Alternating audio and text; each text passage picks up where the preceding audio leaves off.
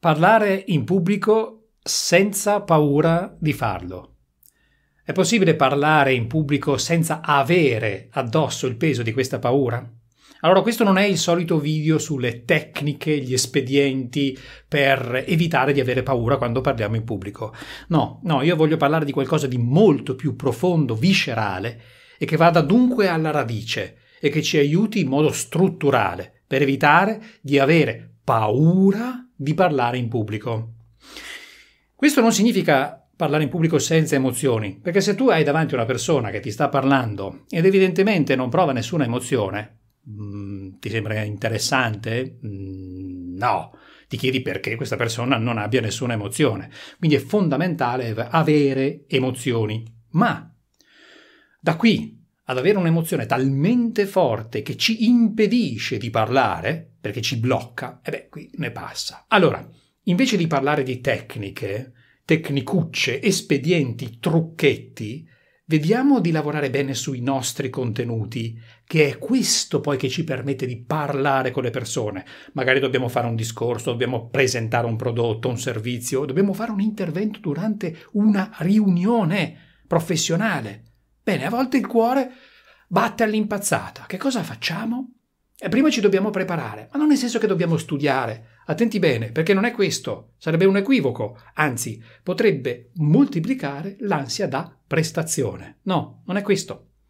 È un lavoro ancora più profondo, che ci permette di vivere appieno i nostri contenuti. Io penso che ci sono due tipi di contenuti.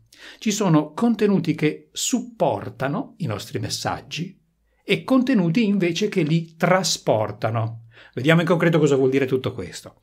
I contenuti che supportano, letteralmente che sostengono un messaggio. Beh, sono tutte le argomentazioni, cioè sono tutti quei concetti razionali che ci servono per dimostrare che la nostra idea, magari il nostro prodotto, il nostro servizio o il nostro nuovo progetto, funziona, che va bene e che quindi è praticabile, anzi è opportuno metterlo in pratica. Bene, questa è la dimensione più razionale, supporta. Ma poi attenzione, c'è un'altra dimensione, ed è una dimensione invece meno razionale, irrazionale. Attenti bene perché irrazionale non è il contrario di razionale. Il contrario sarebbe arazionale, cioè totalmente privo di razionalità. No, no, non è questo. La irrazionalità fa parte di noi in ogni momento della nostra vita. Facciamo un esempio. Entri in una stanza e senti un profumo e questo profumo ti rimanda a un ricordo della tua infanzia. Quante volte ci è successo? Apri un libro, senti il profumo del libro e ti rimanda a un altro ricordo. Questa è una delle tante dimensioni irrazionali, una delle tante esperienze irrazionali. C'è. La cosa potente di tutto questo è che non la puoi sospendere. Un altro esempio. Incontri una persona, ti dice qualcosa e tu provi un'emozione. Non la puoi sospendere. Arriva. Boom. E tu la provi, la senti e perciò hai delle reazioni.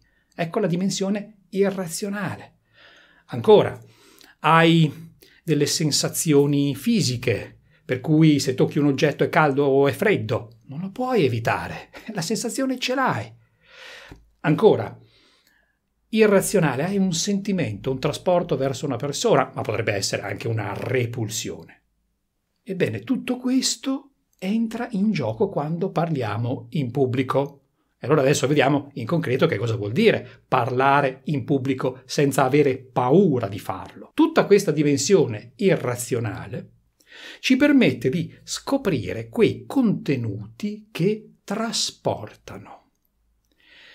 Attenzione, i contenuti che supportano sono le fondamenta, i sosteni, i pilastri logici dei nostri ragionamenti e questi già ci possono dare sicurezza con un rischio, ma lo vediamo fra un po'. I contenuti invece che trasportano, trasportano l'idea. Perché? Perché prima di tutto li sentiamo così forti in noi che ci stanno emotivamente, sentimentalmente, emozionalmente trasportando, cioè ci prendono e ci portano, per esempio, verso le persone che abbiamo lì davanti. E qui c'è un rischio. Il trasporto può essere così forte che il coinvolgimento ci porta a perdere la bussola. Ecco perché dobbiamo lavorare prima. Perché dobbiamo vedere bene questi contenuti irrazionali che ci trasportano. Attenti bene perché se noi li vediamo bene possiamo utilizzarli per vivere bene il nostro discorso e come trasportano noi, transitivamente possono trasportare anche le persone che ci ascoltano. È un po' come si dice, sto ascoltando quella persona che parla e vedo che ci crede, ci crede davvero, che sente quello che sta dicendo. E non è semplicemente un bel discorso strutturato bene con tutti i bei pezzettini di ingredientini. No, no, no, no. C'è una persona lì davanti che sta vivendo quello che sta dicendo. Ma può presentarsi un rischio. E cioè noi lavoriamo solo sulle idee razionali e le usiamo come ingredienti. Per cui ci dobbiamo mettere un aggancio all'inizio, poi ci mettiamo magari un aneddoto, una storiella personale, se poi anche un po' emozionale, coinvolgiamo il pubblico, ci mettiamo un momento buffo, un po' di ironia, un po' di umorismo, insomma andiamo a mettere un po' gli ingredienti così come se stessimo riempendo un modulo burocratico con tutta una serie di passaggi predefiniti. E questo ha un duplice effetto. Beh, da una parte, se dovessimo sempre utilizzare questi schemi, eh, finiremmo tutti per parlare nello stesso modo, saremmo tutti prevedibili, ma dall'altra uscirebbe, come spesso purtroppo succede, un discorso non sentito, irrazionale, sentito, sentito, sentimento. Fra un po' arrivo a qualcosa di estremamente concreto che riconoscerai, eh, sul fatto di sentire il discorso. Allora noi dobbiamo lavorare perché riconosciamo i nostri contenuti razionali, quelli che supportano, ma anche quelli irrazionali, cioè quelli che trasportano. E come facciamo a riconoscerli? Pensa all'espressione sentire le farfalle nello stomaco quando siamo, per esempio, innamorati di una persona.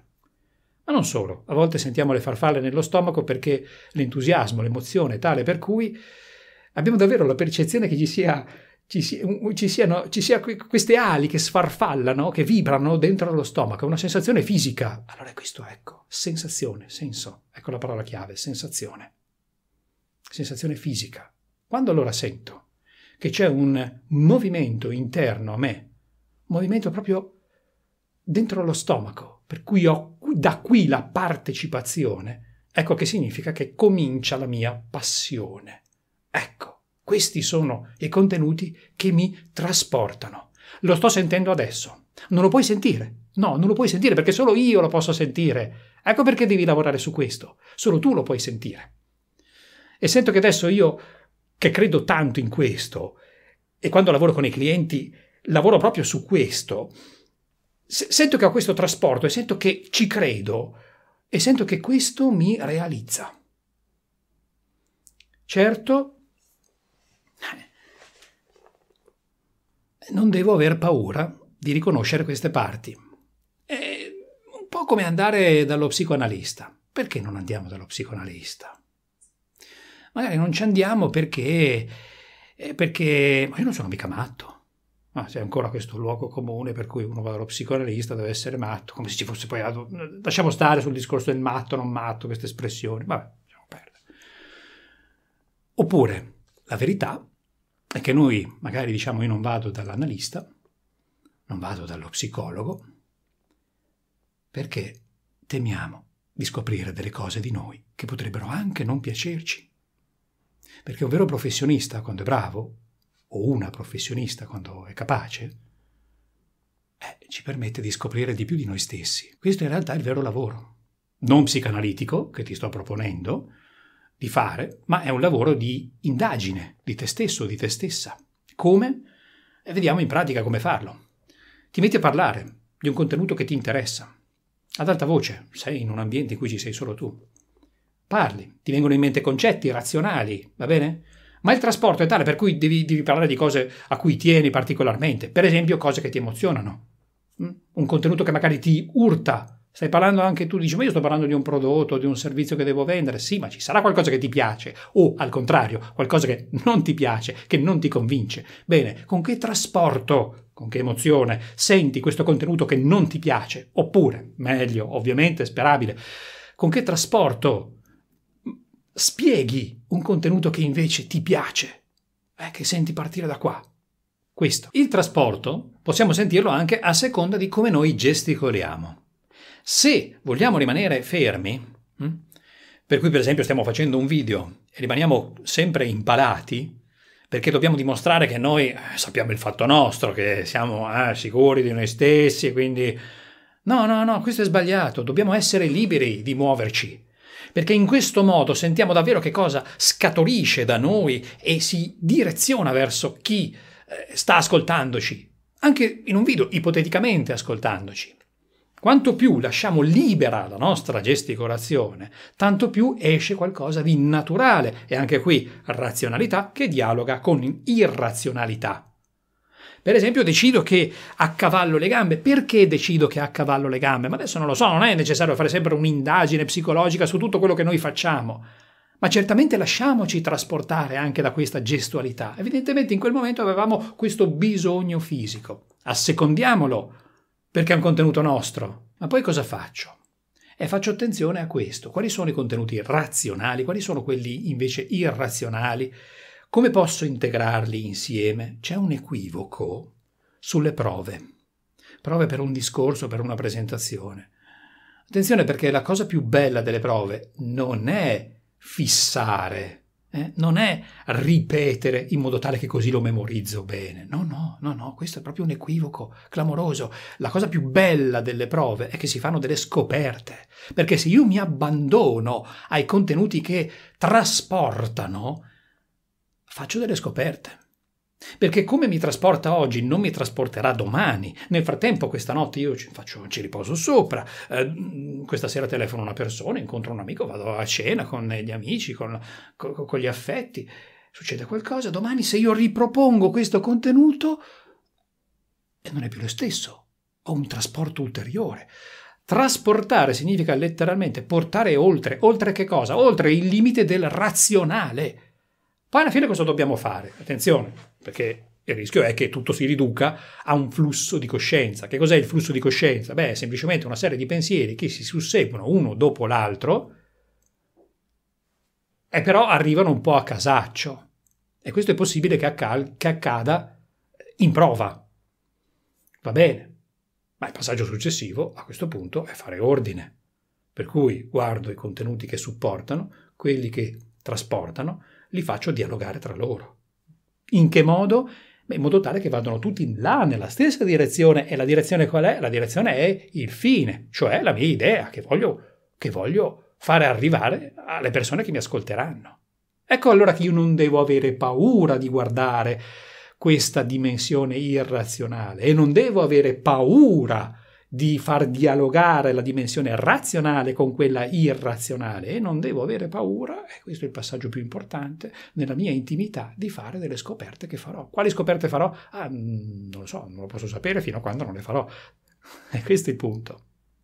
Guardate che Cicerone diceva che questa era la fase della invenzio, ma invenzio viene dal latino invenire, ma non significa inventare, creare dal nulla. No, no, significa trovare.